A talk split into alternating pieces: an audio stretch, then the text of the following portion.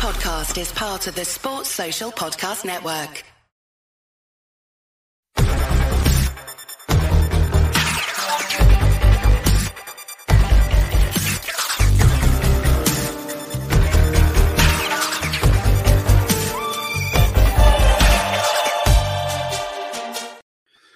Good evening, everybody. Welcome along to the Rangers Rabble Academy review. Um, quite a lot to talk about tonight. Which it feels like it's been a, a wee while since we've done one of these, um, even though we've been to quite a few games. Um, quite a few games um, to look over, plus some comments from the manager, the first team manager. Um, and we'll have a wee look at some individual players. And as always, take your questions. Before we get into the show, as most of you know who watch regularly, we are now sponsored by Kitbag. Kitbag right now we're doing a flash sale, 65 up to 65% off a wide range of football gear in general. Um, but you can get up to 65% off, I think it's all four Rangers kits this season. You can pick them up for as little as £25. The link for that is in the description if that's something that you fancy, if that's something that you, you're looking for. Um, and of course, if you use the link in the description, you're helping to support the podcast as well. So thank you for that. Uh, William, how are you? Good, mate. Aye, it's been a busy day, second pod of the day, so been a busy boy. I know you've, you've been doing more pods than me lately. I know, and that's unusual between us two. Normally, you were always the one that was that was online every day, but I recently it's been me a lot. So if anybody's getting bored seeing me, I do apologise. Oh, I was bored seeing you for the second day I met you, so sorry. And yeah, so of course, like and subscribe and all that good stuff. Share. Um, we appreciate that you know the B team stuff isn't for every Rangers fan, which is absolutely fine. Um, but if you know somebody who is interested in the B team, wants kept up to date, wants all the latest news and updates, then let them know about it. Share it about. Um, we attend, I would say, William, between me and you, well, pretty much you, um, probably ninety percent of the B team games. Yeah, we're probably not far off that. We obviously miss the odd one for first team been playing and stuff like that, which is just unfortunate that the first team will kick off at the same time as the B team, and you can't be in two places at once. So, um, obviously, I think when we've got Tranent at home soon, and then we're away at Livingston, I'll probably be at the B team game that day because I probably won't go to Livingston. But obviously, it, it's just dependent on what you're looking. Oh, I hope William hasn't cut off quite quickly into the show because then it's just me and William knows far more about the B team um, than I do. Um, so yeah, if you bear with us for just one second, folks, and I will see if I can get William back on. Give me two. Okay, folks, we will be joined back by William um, in a few moments. Um, so before we do, what I will say very, very quickly is if you've got any questions at all, um, I will try my best to answer them while we are waiting um, on William. So please do get your questions in the comments. Um, I will just quickly uh, go over the game that we were at last night, me and uh, William. We were at the Gretna game. Um, it was a surprise for me because I have seen a lot of the B team this season, and we certainly did not perform um, to the best of our abilities. Um, the first half, I would say Rangers probably controlled. They controlled most of the game. Gretna didn't offer much of a threat, um, to be fair, um, which was to be expected. Um, that's why they're they're sitting towards the bottom of the table. Um, the first goal came.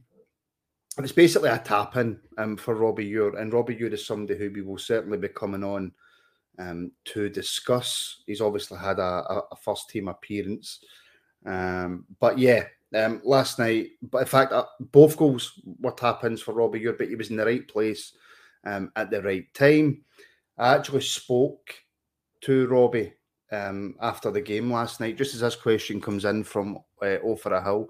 Um, obviously, he means Ure, but he said use. Um, Ure scored twice. How was his overall performance? To be brutally honest, and this is actually something that me and William will go into talk about a lot more once he comes back. I hate to talk about the B team the same way that we talk about the first team.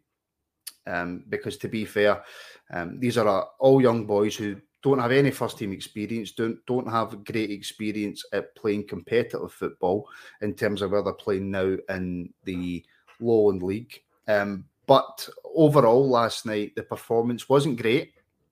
Um, Robbie admitted that to me in the post match. He, he, said something along the lines of, um, you know, the manager wants them to go out there and entertain the people who come along to watch because they very much appreciate every single person who goes along to watch um, and it wasn't the performance was not up to that standard. Um, however, he was happy that he got his goals. Um, like I say, both happens, but he was in the right place um, at the right time. I think a lot of views of, over the last kind of two or three academy reviews have heard me talk about a certain Aaron Lyle, um, who for me personally, and I'm not a coach, I'm not a scout, um, I'm not in any way fit to judge players on a professional level. But for me, Aaron is certainly a, player who excites. If, if any of you haven't been down to watch the B team, I highly suggest that you go and watch them and go and have a look at Aaron. He's usually number 10. Um, I think he's an absolutely fantastic player. He's got such quick feet. He's intelligent. He's very good at passing the ball. And even Aaron wasn't his sparkling best um, last night. Spent most of the game, actually, um, for me, playing a lot deeper, which, in my opinion, isn't his best um, isn't his best position, um, but he spent a lot of the game playing a lot deeper. Um, but but please do keep your eye out for him. Um, he's an absolutely smashing player. Um, Graham, heard you wants a move. Got to give these lads a chance. I haven't heard anything at all about Robbie wanting a move outside the B team.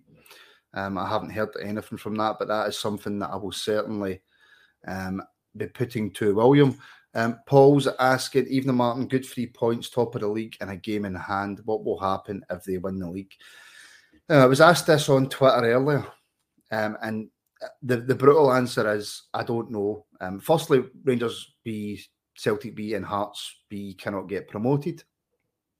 Um, so, for example, if the league was to stay the way it was just now, then um, Rangers B would finish top of the league. Tranent would finish, excuse me, Tranent would finish second.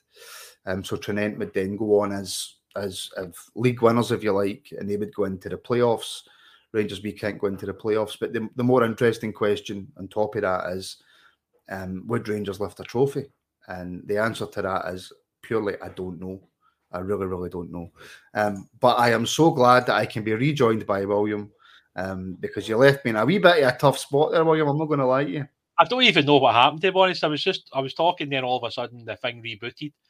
Um, there must have been some up some type of update going on or something like that. So what can you do? The one show, the one show that I would not like to be left alone myself and get something. I did wrong. it on purpose just to upset you. You've done it on purpose. You absolutely done it on purpose. Um, if you see very quickly before we talk about players, before we talk about fixtures, before we talk about results, um, Paul put in, um, not Paul, sorry. Oh, where's the where's the comment gone? Let's say Graham Brown. Um, heard you wants a move. Got to give these lads a chance now. Um, William, I haven't heard any rumor or any talk of Robbie wanting out of the club. Have you heard anything? I think that Football Insider posted something earlier about Robbie oh, potentially. Right. Um, see, to be honest, I I did read the article, but I didn't. It, it didn't make a lot of sense, to be honest, when I read it, because some of the things that were that were written in it just aren't the case. Um, I don't see why Rangers would have offered Robbie less money than he's currently on. Like, I don't think that would happen on a personal level. No. And just some of the stuff in the article didn't make sense. So my personal point of view was it's it's not an accurate thing that's been put out there. That's just my personal view. I mean, I've not confirmed that with anybody at the club, but I just thought some of the stuff that was within the article didn't kind of stack up, in my opinion. Yeah, um, there's no way uh, a player with Robbie's potential, um, and even if you want to go as far as to say sell on value, which which look, Rangers aren't looking at that. They're looking at Robbie's potential and, and can he make it into the first team. But even with, with all that said, there's no way Rangers are offering him less money than what he's already on. No chance. I mean, I would have thought the bare minimum that Rangers would offer Robbie is what he's already on. So I would be very surprised if they've offered him less, especially given that he scored 22 goals this season in all competitions, including the friendlies. So I think if you offered somebody less money that scored that amount of goals and he's had two games for the first team and scored as well, so yeah, that didn't add up to me on a personal level. No, hundred percent not. Um, uh, before while you you chucked it, um, I was really really badly going over last night's game. Um, right. but I think we'll park that okay. because I don't know what way you want to do this tonight, but I was going to do the the B team first and then the under 18s. Um, but do you want to go under 18s first? No, I mean just fire away with the B team. That's just absolutely the B teams. Right. So where did we leave it off last time? Where were well, Rangers? I think what I checked the date. So since the last podcast, we've had Dalbeattie, um, we've had the Glasgow Cup game against Partick Thistle, we've had the open goal game, the Gala Dean game, and the Gretna game. So it's been quite a lot of games. Right. The one that jumps out, obviously, is the Partick Thistle. Um, so if you want to remind us yeah, all what happened in that. Well, that was obviously the first game in the Glasgow Cup group stage for us. Um, it finished Rangers 5, Partick 1. Tony Weston came into the team that day um, and scored an absolutely unbelievable goal. One of the best goals you'll see this season. Um, then further goals for Zach Lovelace, Charlie Lindsay, James Graham, and Robbie Ure made it a pretty comprehensive win. Partick had a couple of guys that were on the fringes of the first team playing, and then there was obviously some younger age group players as well. So um, it was one of those ones where I'm I'm sure Partick could have put out a stronger team if they'd chosen to do so. In the end, it was a pretty comfortable one at the training ground. Um, the game had to be played on the Astro as well because obviously that was at the time when there was a heavy freeze, um, so they weren't able to use the grass pitch, which wasn't it's not ideal to be playing against teams like Partick Thistle on the Astro, but needs must if they just wanted to get the game to go ahead. Right, you, you mentioned a name there um, that I think would be interesting to talk about for a couple of minutes. Tony Weston. Um, yeah. Was out on loan, and correct me if I'm wrong, Partick Thistle, because I've got this wrong in the past. No, that's right. Um, I don't think um, it worked out great if we're being honest, uh, we're being honest, it didn't work out great for him. Came back, obviously played in that Glasgow Cup game, scored that goal that you talked about, um, and now he's went back out on loan um, to Cove Rangers, yeah. which I think is a very good loan. Um, Cove's Cove are a good team. I think that um, you know. Does he have to impress at Cove now? Is, is, is it at that point for Tony where, you know, it's we've got Zach, we've got Robbie playing yeah. in that position you know, we'll come to the manager's comments on the league that they're playing in, but but for Tony, is it important now that it's not just about going out and, and making the mistakes, etc., and, and getting the experience? He has to go out and impress now, doesn't he? Yeah, well, I think even for his own self, to be honest with you, it's important. You know, Tony's out of contract in the summer. Um, obviously, I think he put a post or his or his girlfriend put a post out to say that you know they're going to become parents. So obviously, congratulations to Tony and Madison. Congratulations. You know, that news. Um, but yeah, look, from Tony's perspective, if he doesn't have a career at Rangers after this season, then he has to probably do well at Cove for other teams to take notice of what he's been doing. Um, obviously, the first half of the season, I'm sure Tony wasn't happy about it. You know, when he went there, he probably thought he would have played more. Instead, he spent a lot of time on the bench, which isn't ideal for him and his development as a player. He's obviously went to Cove, who who are in the same position in the championship. Um, so he just needs to try and push on between now and the end of the season and see what happens come the summer. At the moment, um, I think Tony might well leave, but things can happen really quickly in football. And if Tony has a successful end to the season, it might be that the club offer him another contract. But he's obviously got to decide himself where his future lies because he might not want to hang about at Rangers just to go out and loan again. Yeah, um, I know it's not always about the level that the yeah. players are at for Rangers. We we've obviously we've spoke to Craig. We've had a wee bit of an insight into how they view yeah. loans, etc., etc. But I suppose as it currently stands, Tony's playing at a higher level than both Zach and Robbie.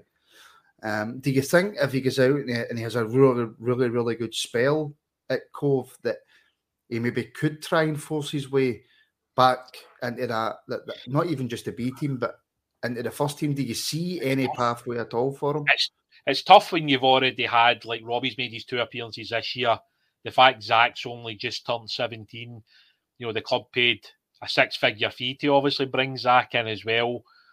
I think it's probably fair to say that come the summer, if Tony's wanting to develop as a footballer and to play more games, it's probably going to be away from Rangers.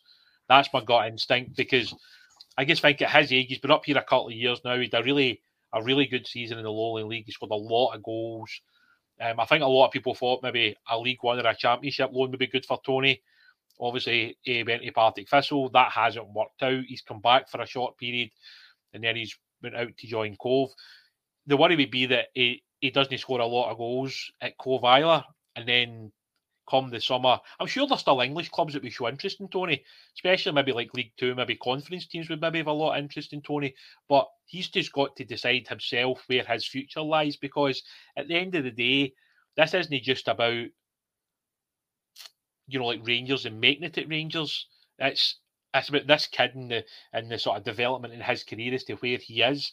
I mean, at the end of the day, like Rangers did pay a fee for Tony to bring him in from Blackpool, so they've seen something in him, you know. But unfortunately, see every year in football, you kind of drop further down the pecking order if you're not like taking that step up. And since then, obviously, Robbie Ure's really pushed on. They've obviously signed Zach Lovelace. We've signed Antonio Colak. You know, so there's a lot went on since then, and that's that's the real difficulty of being a young striker at Rangers. You need to be almost better than anything in the first team to get that chance to be good enough. Yeah, and like William's saying, um, we paid a six figure sum yeah. for Tony as well. It wasn't a small amount of money we paid for him. No, and that's the thing. Like, it's not. I mean, there was a lot of clubs interested in Tony when Rangers did get him, and I think there was a lot of excitement around getting Tony at the time because people obviously perceived him to be somebody who would maybe be on the kind of brink of the B team, first team, and obviously, like he has come on and made his debut, you know, against Hearts, which I'm I'm sure he thoroughly enjoyed. That was a great moment for him, but I think it's fair to say since then things haven't worked out quite as well as he would have liked.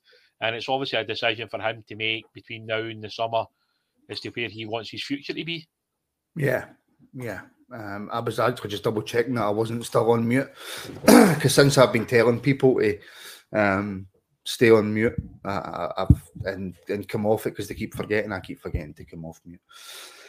Uh, I was asked, I, I can't remember who was talking to me about it. I may have been today in work actually, talking about the B team, or it may have been somebody on Twitter.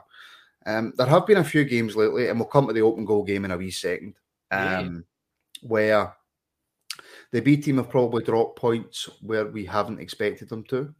Hmm. Um, or they've been ahead in games and then been pegged back late on or conceded penalties. And um, but the point I always try to make to people is that you know mo- most of our players, if not all the players in our B team, right, are faster, are better, better technically than than most, if not all, players in the Lowland League. Um, but they are still young. They are still developing. I spoke to Brian last night after the game, and Brian and, and Brian reiterated actually what I asked him when I says, you know, I understand it's all about development and trying to get these players ready to move up. Um, but and the result, it's not the, the, the, it's not that the result doesn't matter, and um, because at Rangers the result always matters. Um, mm-hmm. But is it performance over result? Because um, I think we have to remember, William, that these are young guys. They're going to have inconsistencies. They're going to have off days and poor games. And when a lot of stuff goes against them during a game, yeah. they don't quite have that experience yet to sometimes always be able to deal with that. Yeah, look, I don't think we've played our best at times recently. I don't think we've played. I mean, like I thought last night in particular, we just didn't do a lot of real quality in the final third. That was badly missing last night. Um, don't get me wrong, like Gretna were very well set up. They were very well drilled. They knew exactly how we were going to play. They set up their stall. Um, they didn't really lose their shape at all during the game. They kept at it for the entire 96, 97 minutes, whatever it was. And just happened to be that Robbie took that last chance that eh, ended up making it 2 1. A draw would have probably been fair. I thought Gretna played really well.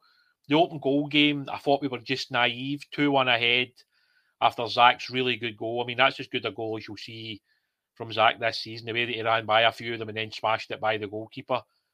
But then in, in the last three or four minutes of that game, we just we just shut off. We didn't defend our box well. We didn't make the right decisions. And then that ball comes into the box and the guy's standing there, free header, and at the back of it. I mean, I'd imagine the players are frustrated because there's been quite a few games recently where we've just we've just not done enough. We've not we've not played well enough. We've not moved the ball quickly enough. We've not been clinical enough. So, see, at the end of the day, there's an expectation when Rangers play a lot of teams that they should be running over the top of them. And to a point, they should. You know, there's a lot of talent within that B team. Um, but they do need to find ways of winning games. But I would still like to see more style about it and, and more like quality, especially in the final third. I do think at times recently we've maybe not been 100% up top. Some of our final quality's been poor. Some of our crossing's not been great. Some of our finishing's been pretty poor as well. But at the end of the day, yeah, they are young players, but there's still a level of expectation at Rangers that we should be doing more and winning more of these games, to be quite honest with you. Yeah. Um, Timothy Sharp and Curry Muncher in the comments. Right. Two brilliant points. We're going to come to that a wee bit later on because you're talking about the level and you're talking about the performances. Mick Beale's, uh, the manager, sorry, Michael Beale, has had his say on the Lowland League um, for good or for bad. Um, I'm not ignoring you. Um, I'm going to remember your comments and I'm going to come back to them. I'll uh, answer that one quickly because that's obviously uh, Archie has been out for a while. Um, Gaza, basically, he's, I think he said his boot taken off now that he had on um, after his operation and stuff. So that all seems to be off now. I think Archie will be back reasonably soon. So um, hopefully by the end of this month, we'll see Archie Stevens back in the under 18s and getting some valuable minutes. And also, can I just point out to CGM's, excuse me, CGM's comment as well? That's along the same lines as Curry and Timothy. Um, we're going to be discussing that just after we go over these games for the, the, the B team and the under 18s because the development and the number of players coming through and the level at which they develop, um, Michael Beale sort of had his say. Um, so me and William are going to discuss that. Um, and of course the loan system as well. But just can quickly back to that that open goal um, yeah. game. William, open goal get a lot of headlines because of who their manager is, their coaching team. Obviously, the podcast is is massive, um, so there's always going to be a light kind of shone on them. I think what disappointed me so much in that game was that for most of the game we were the better team. There's, I, I don't think anybody could argue that we were the better team, and we weren't playing at anywhere near the level that we can play at. And I, I don't think I think maybe next season open goal may be different. Um, this is obviously their first season together, spending quite a lot of money to get their players in. Um, but to me, that they're a mid-table Lowland League team. Look, I think they've played some good games this season. I've only seen the highlights of their other games out with Rangers, and look, they've got a lot of guys who have played in like the first and second division in Scotland. Some guys have even played in the championship at points as well. So and Cup a lot of experience in that team. And then obviously, I just you can add in Kirky, who was obviously at Rangers and St Mirren. Um, but the reality is, I still think they lack a bit of legs in that team. I think they could maybe sign some younger players that can maybe get about the pitch a bit more.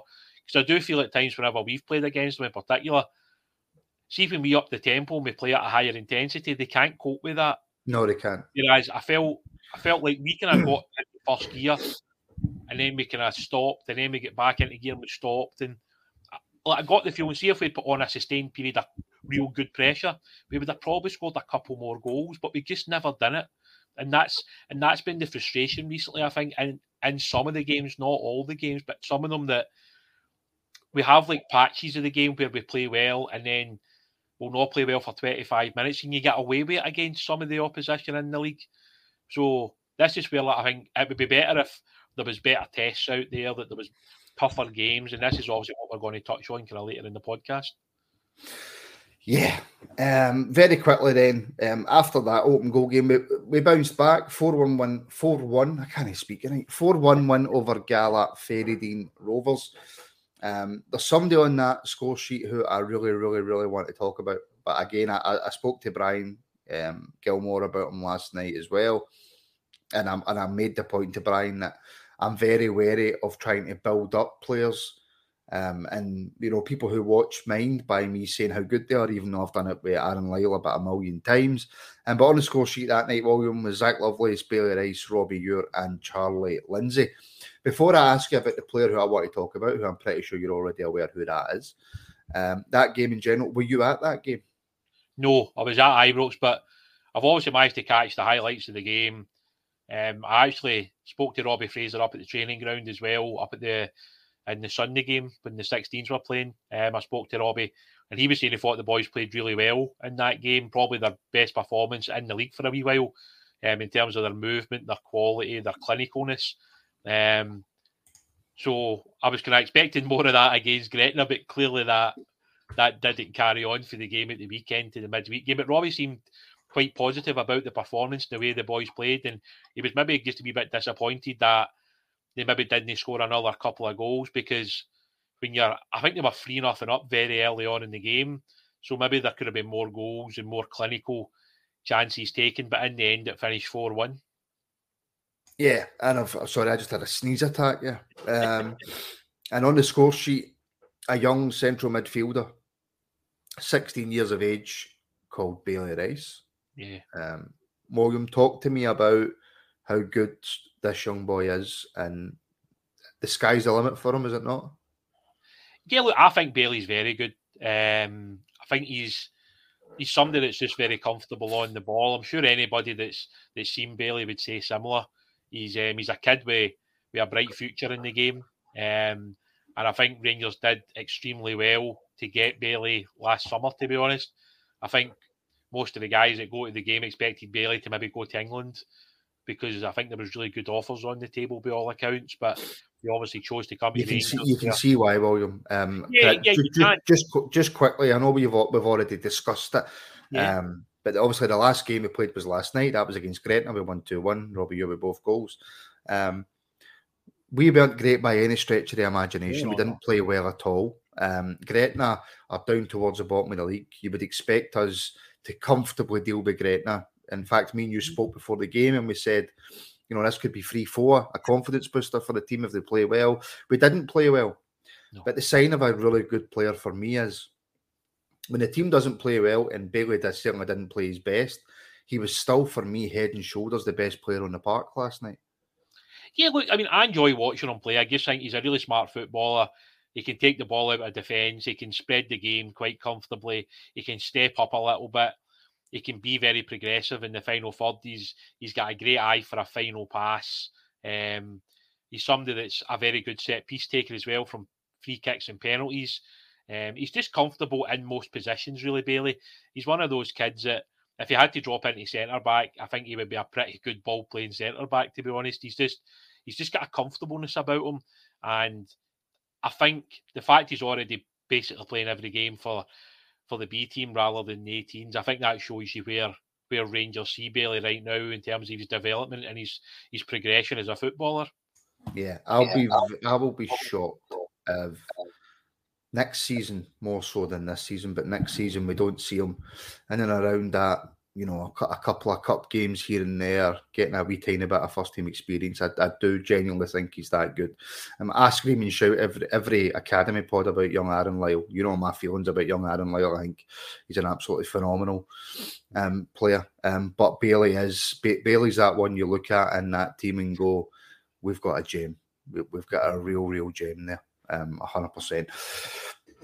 Excuse me, I'm struggling. I don't. uh, by the way, can I just say to everybody watching as well? I hope that nobody's walking about the streets watching this on their phone out in that weather because it is horrendous out there.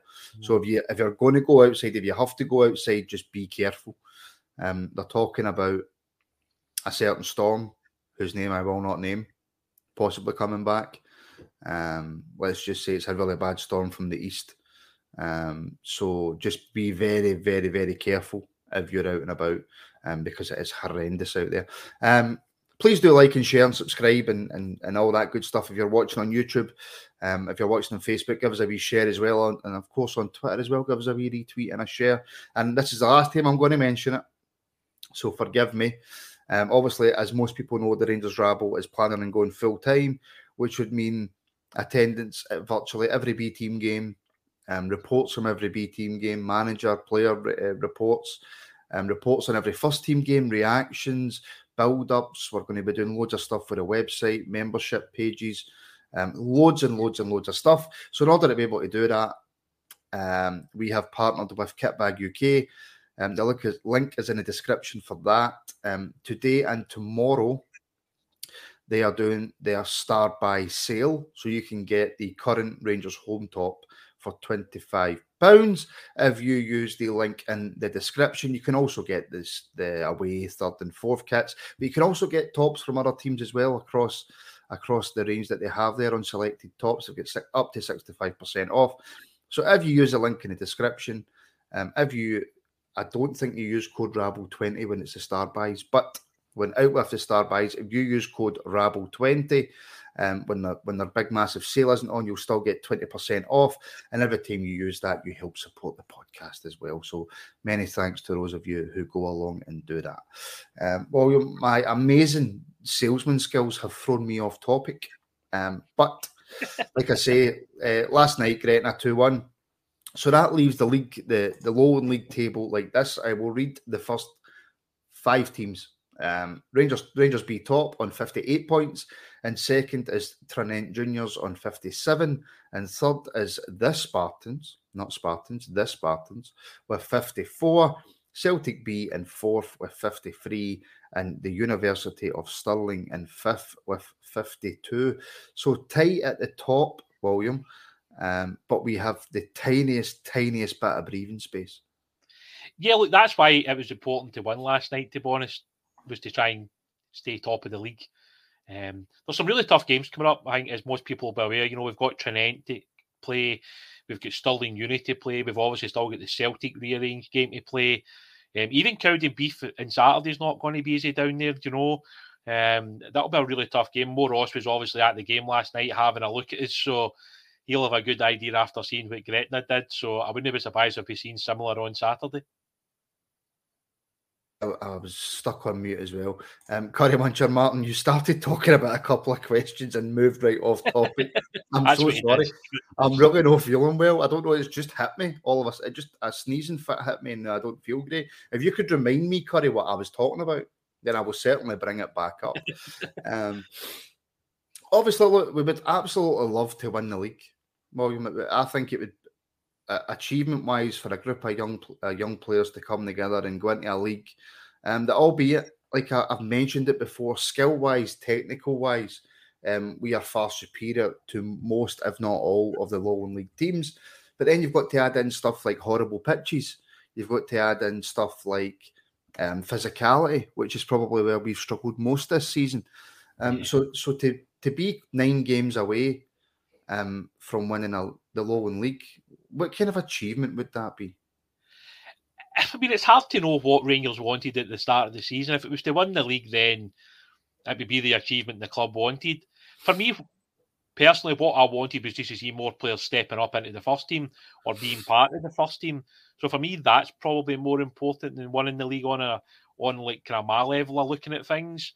But obviously, for the players they've got to this stage of the season, so I'm sure you know, sort of privately, they're maybe talking about how they would like to win the league. There, there's still some really difficult games to be played. Of but, course, of course. But you know, like if they can take this game on Saturday and they can get the one, then they can move forward to the game after that, etc., etc. It's all they can do is just take one game at a time.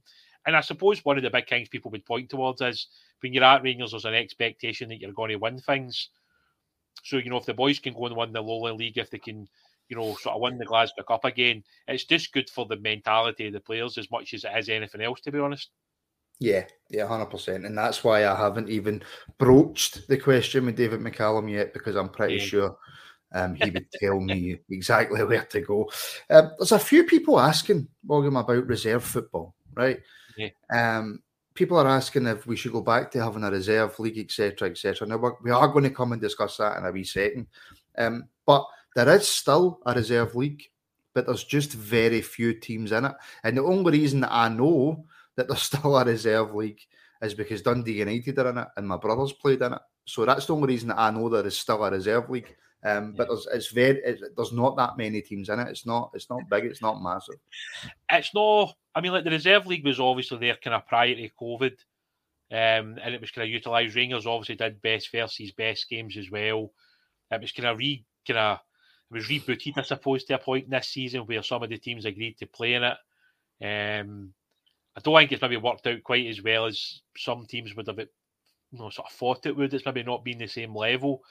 I think the problem with the reserve league is is it when it was reset back up several years ago now, the wanted some of the first team players who were injured, or maybe some of the guys on the fringe of the first team would play in these games, so that it was a good competitive game for some of the younger teams, i.e., maybe Rangers or Celtic or Hearts, etc.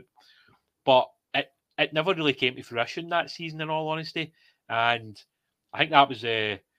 Uh, think that was the year that Rangers won the league. They won the last game against Falkirk 3 1 and we went on to become champions. But since then, it's just it's never been great for me. I thought the best season was the best versus best games.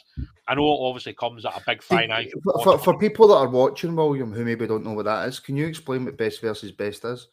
It was Rangers basically wanted to play the best teams that they physically could. So we played teams like Ajax, we t- played teams like Bayern Munich, we played some teams from Belgium, and um, we obviously had Brentford B home and away. I think during that season as well we played one of the best teams in Iceland who apparently have brought through a lot of young players.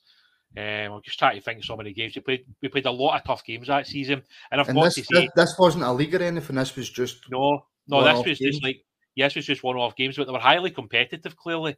You know, like playing Ajax away, playing Bayern Munich away, all of these kind of things was it was great for the players' development. And then obviously the the sort of UEFA Youth League games have been great for the players as well over the last few years. Like, you know, coming up against really good quality players. And I think they're the true development games for a lot of youngsters. And I've always been a big advocate of maybe having like an Atlantic League or a European League that's just for players under the age of 19. You know, let's get the best teams from, say, Holland, Belgium, Denmark, Sweden, Norway. You know, are you are you William, are you advocating a youth super league? Basically, I. I just think, I think for all the people that complain about the Colts thing, right, the only way the Colts thing's ever going to disappear is if Rangers go and play somewhere else. You know, and if that doesn't happen, then what other options do Rangers have? This mm. is hmm. the difficulty that the club have got. And yeah. I say the best versus best are not cheap. You know, if you're having to fly to a country, take, you know, like 20 players with you, take all the coaching staff, book hotel rooms, it's not cheap to do that all the time, and I think I think that's why I'm not so sure it would happen um, next season or the season after because it is it's a huge financial outlay, and the board would basically need to fund a lot of it. Yeah, they would. Yeah, they would. We'll come back to that. Though. We'll come back to that when we're discussing um, yep. the, the first team managers' uh, comments. Just very, very quickly before we move on to the, the under 18s, because there is a game I want to discuss, and there's a the reason, a, a massive reason why I want to um, discuss it. But we have a question in for Paul. Um, Martin, sorry if you see my question, just asking, see the man Mountain at left back for the B team. Um, do you think he will stay after the summer? I think you mean centre back because left back's Robbie Fraser. Um, and the centre back is Alex Papi. Um, I well, was I, I, was told how to pronounce his name last night by Brian. So I mean, it could be John Lee or it could be Alex. It could be either one of those two. So if Paul can confirm what one it is, well, I'll tell you uh, what. I'll tell you what we'll do. We've spoken about John Lee before, Willie. So that last last night actually it was Alex um, Pappy's first uh, start um, for the team.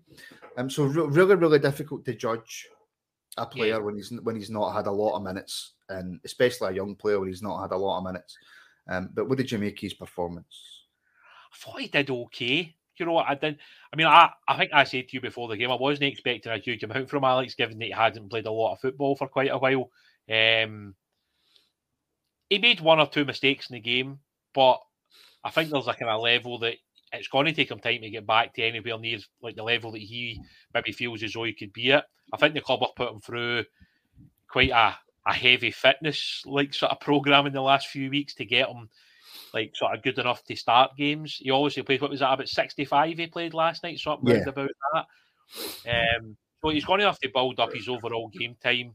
There's obviously Glasgow Cup games coming up that he'll probably have some minutes in. Um, they might even utilise him again over the next one or two games in the Lowland League because all he's going to be able to do is build up his natural fitness and his game time by playing games.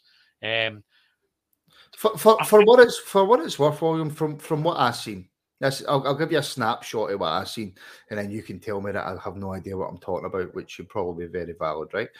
Um, like I say, very difficult to judge, yeah. but for me, very strong, very quick, actually, really quick for a, a guy that well built. Um, he was very, it was listen, duels and stuff like that. There was no problem. He was winning his headers. He looked very, very, very good physically. Um, you could see that he was lacking match sharpness, which Oh, of course you would 100% expect. the the the only thing I've seen, and I think you could maybe put this down to match sharpness, and I, and I don't want to sit and criticise. I know we've only got him until the summer.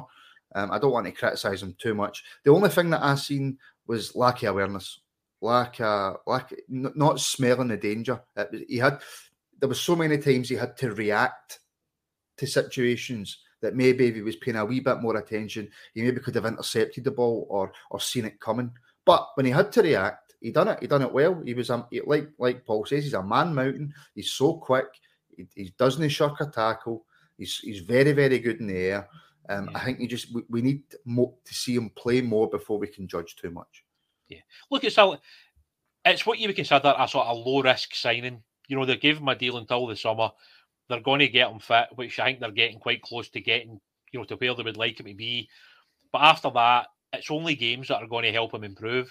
You know, you can train all day, every day, but the reality is, like, you need to get back out in the pitch. I think I can't remember if it was twelve months or eighteen months that he's not really played for, so he's missed a lot of football.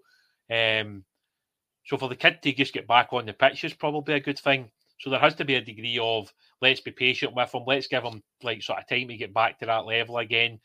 So yeah, I mean, let's see how he copes between now and the end of the season, and then the club can make a judgment on Alex. Um, the first time I seen him was that that bounce game against Queens Park, and I thought he did well. Um, obviously, since then he's spent a large part of the time just, you know, sort of growing his fitness and improving that behind the scenes at the training ground. Yeah, hundred percent. On to the 18s, under 18s. The last game for the under 18s was at the training centre against Dundee United. Me and you were both at the game, William, Yeah, along with all, most of my family. Uh, it was a game that I would imagine that Rangers wouldn't have expected to have too many problems in. You know, the the Dundee United un- under 18s haven't exactly been in sparkling form. Um, to my knowledge, they're at the bottom of the league. They haven't been playing great this season. Um, probably put up a bit of a better fight in the first half than Rangers would have expected. Although Rangers, look, Rangers were the better team, by far, and in, in, in a way, the better team. But Dundee United put up a spirited fight in the first half. Is that fair? Yeah, look, I think I think just to go over some of the kind of results recently at that level, we've been a wee bit inconsistent. So Very, very. I don't think I don't think Rangers can ever be seen as they're definitely going to win every 18s game because we have been quite inconsistent this year. Between the last podcast and this one, we've drew nil nil with Hamilton Accies, which was probably a good result because Hamilton are actually pretty strong. One of their boys scored last night in the first team that sent them through to the SPFL Trust Trophy final. We lost four frees St Mirren. That was a really poor performance, in all honesty. yeah, We were really, really, really poor against St Mirren. There's no excuse for how we played that day.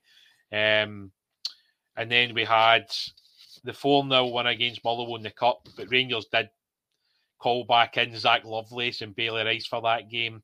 Greg Allen started and Jacob Pazikas was in goal. So it was probably about as strong a 18 team out with uh, Archie Stevens that could play, and we were very comfortable. The 18s game against Dundee United, yeah, look, I think it's fair to say Dundee United haven't been great this year. They've took a couple of real heavy defeats. Um, in the end, four nothing was okay. I think Dundee United had a couple of chances they could have took it one nothing that might have made the game a little bit different, but in the end, um, Rangers played some decent stuff. Uh, Tyler Pasnick scored a great goal. I think that was the third goal Tyler scored. It was it was top bin, and obviously Chris Eddy, who's one of the 16s, come on, he scored the fourth. But yeah, look, I mean, at the moment, the 18s are a wee bit up and down. The, you know, we don't seem to be able to have that level of consistency. We've got St Mirren away on Friday night, so we could do be kind of getting back to you know beating that team as well because the four three defeat at the training grounds. I say that's one of our poorest this season. We were four one down, I think, in that game against St Mirren. Um, so that was that was really, really, really poor performance, and I don't think anybody could say otherwise. If I'm totally honest, and that seems to be this team this year. They're either quite good or they're really bad. Like Mhm. there doesn't seem to be any middle ground. It's it's hard. I mean, they've played some really good like games this year, but they've also had other games where they've not played well at all. I mean, with a four nothing defeat at Hamilton Accies, which was really poor. Obviously, that defeat to St Mirren, which as he yet again, it's just not good enough because there's a certain level of expectation, and I get that people say say you shouldn't put pressure on young players. But unfortunately, when you're at Rangers, there is that level of expectation. So when people see that coming out in social media, of course there's going to be criticism. And whether that's right or wrong is open to the individual. But I do think at times this year we haven't played anywhere near the level that we can do. And it's something that, you know, if these boys want to step up and play for the B team, there's going to need to be a big improvement because you know you're going from playing against 16, 17 year old boys to playing against men. Mm-hmm. And that's a big difference for a lot of young players. I know Finlay Curtis as well scored a peachy goal against Dundee. I thought, you know, fin- Finlay, Finlay's, Finlay's a very, very good player. Um, can yeah, I just mention one of those guys? I mean, like you obviously spoke about him before the game, and Finlay's got a natural ability to score goals, and it's not mm-hmm. really something that a lot of people talk about. He scored I'll just double check. He scored 12 goals this season, and he's mainly playing in the midfield. Yeah. You know, he's not always like playing as a nine or whatever. I mean, although he has a few times this season, to be fair, he scored 12 goals, Finlay. He's very composed finisher, you know, and that's the one thing I really like about him. I'm, I'm happy that he finally got his his contract and that, you know, he's going to be with us for the next kind of 18 months or so at the bare minimum. But I really like Finlay. I think he's a really, really good player. I think he's definitely one of those to watch. Keep put a wee asterisk beside his name because um, he is a very, very good player. Can I just give a shout out? And I, and I feel like I have to, William.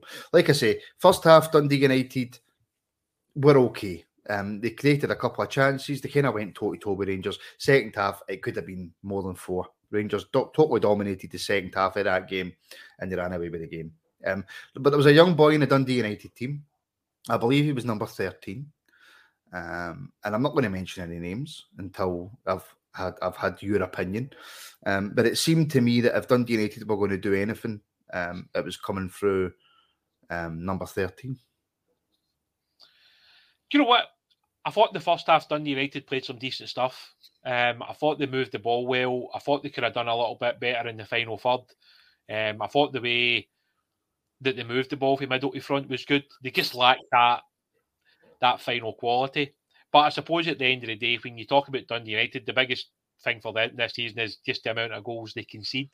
Yeah. Which is, you know, at the end of the day, it's okay scoring one or two goals, but if you're conceding three or four or five in every game, you know, you're not going to win that many games at that level.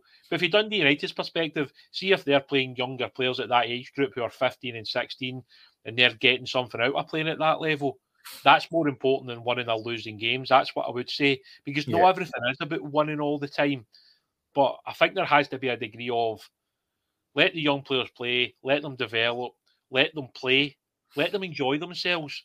You know, let them get used to playing at a higher level where they're being pushed to improve as a footballer. Because that's what's happening with Bailey.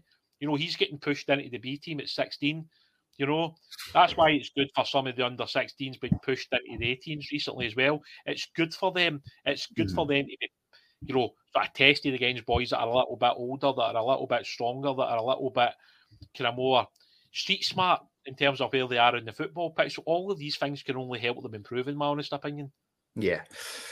Welcome to the Rabble, Stacey Louise Walker. Thank you for joining as a member. It is greatly, greatly appreciated. All your support is, and I hope you enjoy all the extra videos and all the extra content, that back catalogue that is there for you to watch whenever you so please, Stacey. So thank you very, very much for joining up. Um, and of course, I was talking about my little brother Adam, um, who I thought in the first half was Dundee United's best player. And um, very composed on the ball, a couple of nice touches. Probably should have scored as well, cut inside. Um, just a poor shot um, and, and I don't like to praise Dundee United, William, as you know. Um, but when your brother plays for them, I just had to point it out because I thought he was he was by far and away their best player, and and I wanted you to mention it so that it wouldn't be coming through my family tinted eyes, is what I was trying to drag out of you. Um, but yeah, I thought, Although, like your mum did give me a tenner at the game to say that tonight. She so did. She, did. she gave me twenty quid to be fair because she knows how much I don't like Dundee United. But there you go. Yeah. yeah.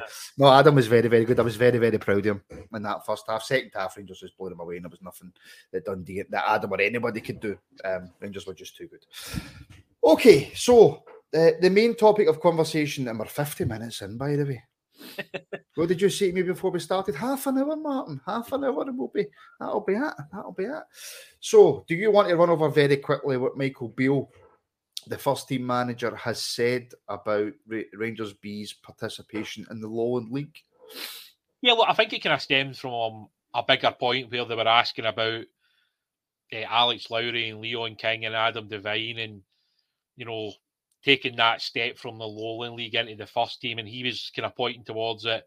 It's it's almost impossible to take a player directly from the Lowland League and put him into the first team. And I don't think anybody's going to disagree with that.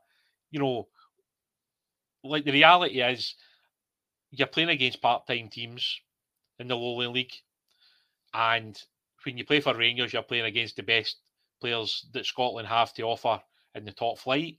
So yeah, of course, it's a massive jump up.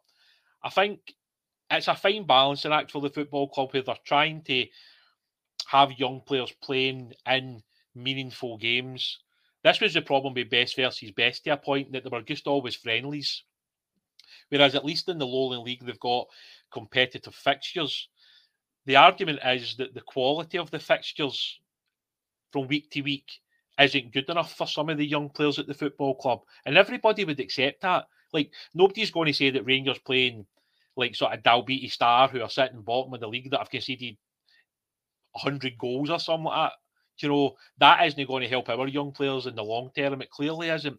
But you do need to have some type of competitive football. And at the moment, as it currently stands, the Lowland League was the only real option that that Rangers had.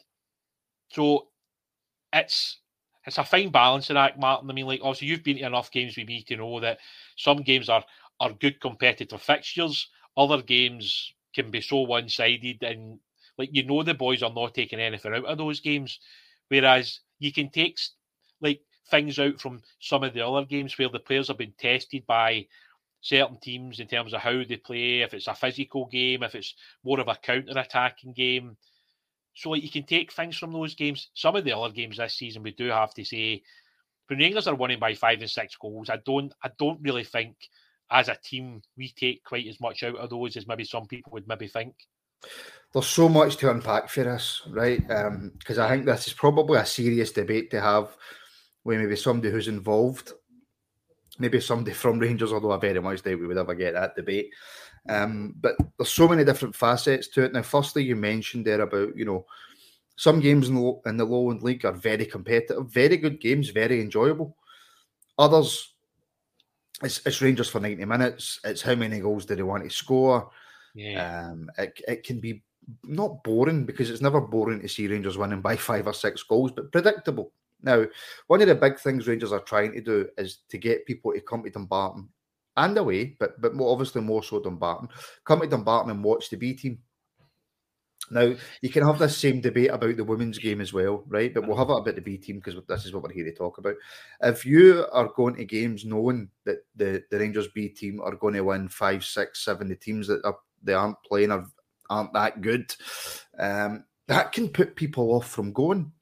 You know, so yeah. I, I, I, I take it from a financial point of view. I take it from that, but you know, and this would this would be the same rebuttal to every single point that we'll discuss. What other option do Rangers have? Well, that is the difficulty at the moment. There's not really anything else, and that's and that's the real problem that the club have got.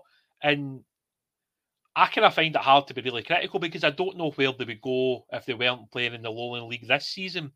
Because I think it's clear to anybody that's looked at the reserve league that wouldn't have been enough for Rangers. You know, and it wouldn't have helped them over the course of the season either. So I'm not really too sure what what the best thing would be to do. As like my personal preference is either a British style youth league where maybe we play the best English teams um, in some type of group or or some type of league format or another kind of competition where we're playing, as I say, teams from Sweden, Denmark, Norway, Belgium, Holland, whoever else was looking to be involved in it. Because to me, that at least would be a great test every week. You'd be playing against different styles of teams. You'd be playing against, you know, like so teams that have got a different ethic. Who maybe like sort of so when Rangers get into these games, they're not the favourites getting into all of these games. In general, in the Lowland League, Rangers are expected to win pretty much all of the games. If Rangers get into this, you know, like a British youth league or a kind of European style youth league, Rangers wouldn't be expected to win every single game. And to me, that's a good thing. It can be a mentality shift for the players as well, where maybe they're forced to do something different that they've not had to do before, that maybe they have to think outside the box when they're on the pitch playing against a team that play a totally different system that maybe we haven't seen that often. Like to me, that's the way of helping young players and developing young players. But moving forward, I don't know what the financial cost for that would be, but I do feel like something needs to happen in the next few years, or we're just going to continue to lose good young players who might have had the opportunity to play for Rangers because we're not able to to bridge the gap between where the B team is and where the first team is. How difficult is it, do you think, for people like uh, Craig Robertson, Craig Mulholland, um, other people on the board who have helped to maneuver and manufacture this move for the B team to hear the first team manager coming out and almost, I mean, I don't want to put words in Michael Beale's mouth, um, but what he's pretty much said is it's almost to near impossible for a B team player to then make that move to the first team because of the level that he's playing at. Yeah, look, it's it's so difficult. I think I think it's taken into context how he said it. I think the way that it's been it's been put out there makes it sound a lot worse. I think what he was basically trying to say, and I think that's what like most people that heard what he said is that like you know I couldn't take a player from the B team that played against Gretna last night and put them into my starting lineup on Saturday type thing. Mm-hmm. I think that's what he was trying to put out there. And he's right, because you couldn't like you know, you can't judge somebody's performance against Gretna and then put them in against Aberdeen at Ibrox. You know what I mean? And that's the that's the fine line in football. Um, I mean, Rangers obviously put a lot of work into trying to get into the Lowland League because at the time, obviously, COVID was still a thing. They pretty much said they weren't going to have a reserve league. Rangers wanted to get the boys out there to play games. You weren't able to travel at that point. You know, if everybody wasn't vaccinated, if you couldn't get on the plane, if you couldn't get into the hotel, and there was so many problems. So like the offer for the Lowland League was a real, you know, sort of big thing for Rangers to just be allowed to play. It's obviously continued on this season. There is now talk that there could be something different next season or the season after that. But I mean, the simple reality is we do need to be tested more, and we do need more more like sort of highly competitive football matches. Mm-hmm. Because like, I watched somebody like Darvel playing against Aberdeen, Darvel are playing Falkirk. If Rangers were playing against teams like that and Auchinleck and Beith and Kilwinning and all these other teams that are top teams at that level, those games would probably be more more competitive than what is in the Lowland League at the moment. And this is the fine line that maybe the SFA need to step in, maybe the SPFL need to come together, all the clubs come together and and and look at the structure of Scottish football. Because see to me, there needs to be a drastic change in Scottish football. Do you know? And it's and the only people that are able to do that are the people that are running the game. And the only way that's going to happen is if if teams are open to change. Sadly, in Scottish football, as we've seen over the years, a lot of teams are are fearful of getting relegated because once they get relegated, they're not coming back. Mm-hmm. You know, and that's the big fear. I mean, there's like Cowdenbeath. They were in the championship not that long ago. Then they dropped into League One, League Two, and now they're sitting in the bottom half of the Lowland League. Do you know? And that's how quickly things can go. And I think that's the fear for a lot of the teams in League Two. If they drop into the Lowland League, then they might never come back. So they're not going to vote through a lot of these changes, which would maybe see maybe like sort of two or three teams come up from each of the levels. Because see, if you get three teams coming up each season from the levels below, it would make the Lowland League stronger. Because do, do, do, you know what the, do you know what the sad thing is, William? The sad thing is that there is so much potential in Scottish football. You've just rhymed off about five or six teams, including your Darvels, your Auchinlecks, God, even your Polloks, etc. Hmm. Right? There is so much potential and there's so much money in a lot of these teams as well to get promoted through the leagues and make this make Scottish football better, make Scottish football more competitive. Um, yeah. But like you say, Scottish football is such a closed shop, and people will look and they will say, right, first of all, they complained that Rangers B, Celtic B, and Hearts B were in the Lowland League. Oh, it's, it's a monopoly to help the big teams. Then, of course, there, there will be um, they'll be fighting against the ability for Rangers B, Celtic B, Hearts B to get promoted into League Two. Um, even though that can only help Scottish football. So it seems that no matter what Rangers or anybody else who are maybe seen as a bigger team try and do to, improve and, and get people, more people engaged in Scottish football, because of people like, like you know, likes of Dundee United's, likes of a, even a Motherwell, are so fear of the consequences that it might affect them. There's never going to be change.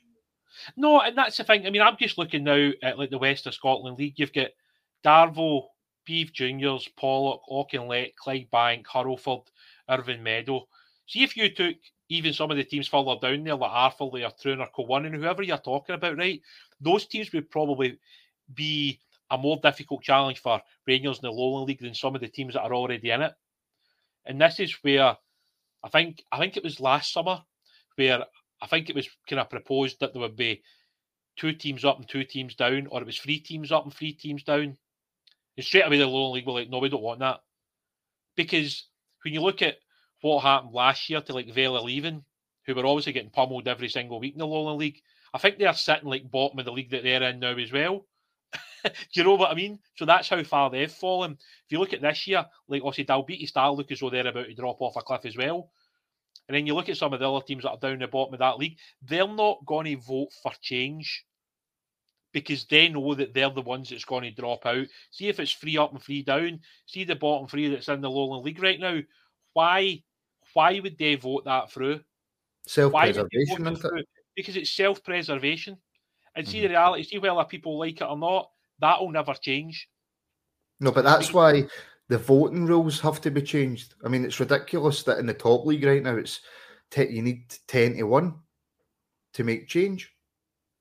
I mean, You like know? for instance, I'm, I'm trying to bring up the Lowland League table, right? So the bottom three teams at the moment are Dalbeattie Stars on six points from 25 games, Which- is just ridiculous. right? Edinburgh Uni are on seven points from 26 games. Between the two of them, they've won three games out of 51, right? Mhm. They're on minus 100 and minus 160 goals between the two of them, right? So what are they bringing to the Lowland League that somebody like sort of Darvel or Auchinleck or Pork? I mean, like if they come into that league, they're straight away some of the toughest teams in that league. You Mhm. only need to look at Tranent. Like obviously Tranent come up last season after beating uh, Darvel, right? They're second top of the league. They've won 17 out of 28 games. They're a point they, they could conceivably go to League Two.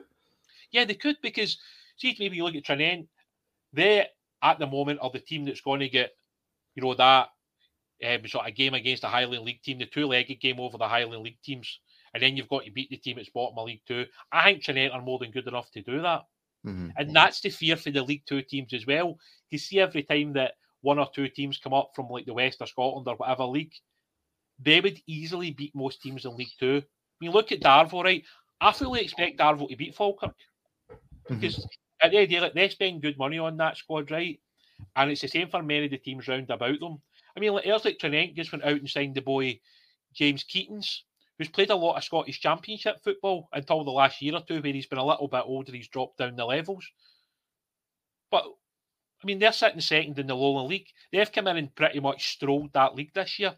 In reality, whereas if people are trying to tell me that that Darvel couldn't come up and win that league, they're lying. You know, so like it's utter nonsense. It'll always be about self-preservation. Nothing will ever change on that. See, the only good thing this season in the Lowland League is that the University of Stirling are sitting third. They've won 17 out of 26 games, and that's a lot of talented young players that are doing well there.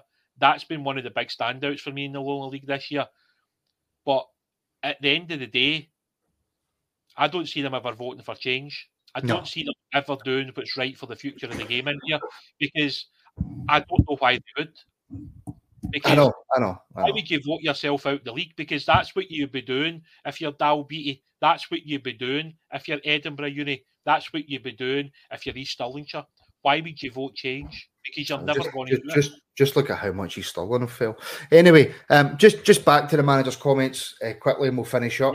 Um, I, I suppose maybe one of the more important points that we haven't uh, touched on about, uh, and look, we this could be getting taken completely out of context. So, you know, you've got to be. We do have to be careful. However, In saying that, I will be a complete hypocrite and ask the question anyway. Um, how do you think that made the players feel in the B team? Do you think that was a, a could could that have crushed confidence, or do you think the fact that we're, we're not 100 percent sure exactly what he meant? Yeah. Um, it, it, doesn't necessarily mean that there's absolutely zero pathway, but if a player's reading the comments as a player saying to himself, I have no chance. Yeah. I mean, like obviously when I watched the press conference back and then I, I was trying to listen to exactly what he was trying to say when he said it. But yeah, of course, it's got to be a bit of a dagger to the heart, isn't it, for some of the young players? Because he's pretty much saying that um, even if you step up and play for the first team, it's not going to happen like sort of directly for the Lowland League. You look at like Leon and Alex and and Adam, like they've had to come up and train for months and months and months with the first team before they've come into the first team. So you're basically going away and like you're retraining again to become a first team player at Rangers. And you're having to get into training every day. You're having to show up and show up and show up and like sort of continue to develop and improve. So yeah, it must have been tough to hear for some of the young players. And I don't know maybe if after that press conference, maybe Michael Beale went and spoke to the players and maybe said, look, that was maybe taken a bit out of context. That's not what I actually meant. Because, you know, if people took it the other way, you're basically saying it's you know, the guys that are in the lower league this year, they're never going to be good enough to play for Rangers. You know, and that's and that's the two sides of it. And it and it depends how you took those comments. I took it that he just wouldn't take a player out of the lowland league for last night and put him in the team for Saturday. But I also see the argument that is playing the fifth year of Scottish football enough to develop young players for Rangers first team? I think the answer to that is no. And it's probably trying to find that balance where some players need to go out and loan and play in the championship, etc., and be like sort of progressive to make it to Rangers. Yeah, and and look, let's hope that's not the case. Yeah. Let's hope that we do see more youth coming through. It's just, you know, I don't even think we can use the excuse of what happened to us as a club. No, no. Um, the demotions and stuff. Rangers have never been great at bringing through youth. I think we need to be brutally honest about that. And if I, if again we're being brutally honest, William, when we'll finish on this, but nothing's really changed on that front. We we could, if you like, we got lucky with Nathan in respects that he had to come into the team because we had nobody else um, when when Tav was out, um, and he played okay, played well. He scored a goal in Europe, but he didn't play a lot of games, and he was bought by Everton because obviously Everton seen something in him. Um, so we got lucky with Nathan. Yeah if you take it all the way back, Alan Hutton played for six months away to Tottenham. Barry Ferguson's probably the only example I can see of somebody who's came through our youth academy and actually made a real, real success at our football club. And then out with that, people who have came through our academy and had a and broke into the first team and then moved on. Mm. You know, you're talking John Fleck, you're yeah. talking what Greg Wylde and and, and Greg didn't exactly go on to hit the heights that he probably should have. You know, so no matter what way you want to dress it up, no matter what way you want to look at it, you know, the Rangers Academy for 30 years has effectively served zero purpose. Yeah, look, I mean, there's only a handful of players that have truly come into the squad and and been a difference maker. You know, you've got Allan McGregor, You've got uh, Alan Hutton obviously did a really good job. Uh, Barry Ferguson clearly stands out in that one. You've got guys like Chris Burke, Charlie Adam. They kind of fluctuated, didn't they, between you know being good enough and sitting on the bench, and that's the problem, mate. And it always will be that same problem. Um, you probably need to be outstanding, like sort of beyond probably better than. But the first team I've got, I mean, somebody like Alex Lowry needs to be better than what we are signing to get into the first team. Uh, obviously, Leon King needs to be playing at a higher level than Connor Goldson and Ben Davies. You know, Adam Devine needs to be playing at a higher level than uh, Borna Barisic or James Tavernier. I mean, that's where these young players are. They need to go out and show that they're better than what's currently in the first eleven, and that's a that's a really difficult thing to do, and that will continue to be the case. Is there a lot of exceptionally talented young players at Rangers Academy? Yeah. Are they always going to make it at Rangers? No. But it doesn't mean the boys can't go on and have a good career. And that's always been my mindset since I first watched the players play that as long as they go on to have a career in the game, I'm happy for them. I know they would all love to make it at Rangers, but I'm also accepting of the fact that every young player that's at the academy isn't going to make it at Rangers. There's like a 0.1% chance that somebody will ever be good enough to play for the club. And the rest of the guys will move on to playing League One, League Two, the Championship, might go to England, might go abroad. But that's that's where we are. Yeah, that is. And look, Curry's saying, um, if you if there's any uh, youngsters watching, I apologise for the language. Um, that it's grim, um, but true, and it is a pity that we've had a few really good up and coming youngsters that will probably fall away to the sidelines because they are not given the chance. And the only way for Rangers to turn around and prove us wrong is for one or two players to come through and be given the chance. And look, we've got Lowry, we've got Zak, we've got Aaron, we've got Bailey Rice. You know, there's plenty of young players there who I'm hoping have a chance to possibly break through and maybe do something with our team. But until that day happens, then we will be having the same conversations about the academy. Um, although, like William says, it produces a, a, a, number of fantastic young players who go on and do things in Scottish football. You know, I say it's had zero impact. That's that's not fair. That's not true. That was a wee bit of an overreaction, but it's just not had the impact that we would want in terms of first team players. No. Um, but we shall leave it there. Thank you very much, everybody, for watching. Um, you know, I, I, I do. For, I really enjoy doing these academy reviews with William. I enjoy going to the games. I enjoy watching the B team. It's an experience. Um, that is I, I, would advise anybody just to go along, even if, if you only want to do it once, you've never done it before, going along and watch it and and enjoy it. Um, you know, Dumbarton's a nice wee stadium next to a nice big castle. You can have a wee look at the castle at the same time as well. Um, but yeah, so thank you everybody for watching. Hopefully we'll, we'll be back sooner than we were aware of last time. Um, and I'm hoping to do a few more things with the academy um, going towards the end of the season, especially when we go full time. I'm looking to kind of up the the quality level of, of the academy stuff that we bring you.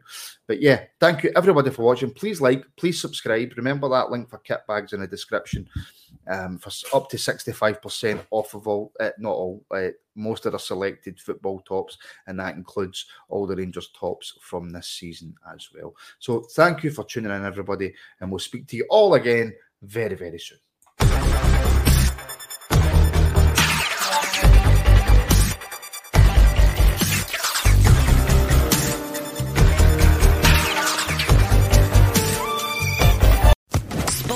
Podcast Network.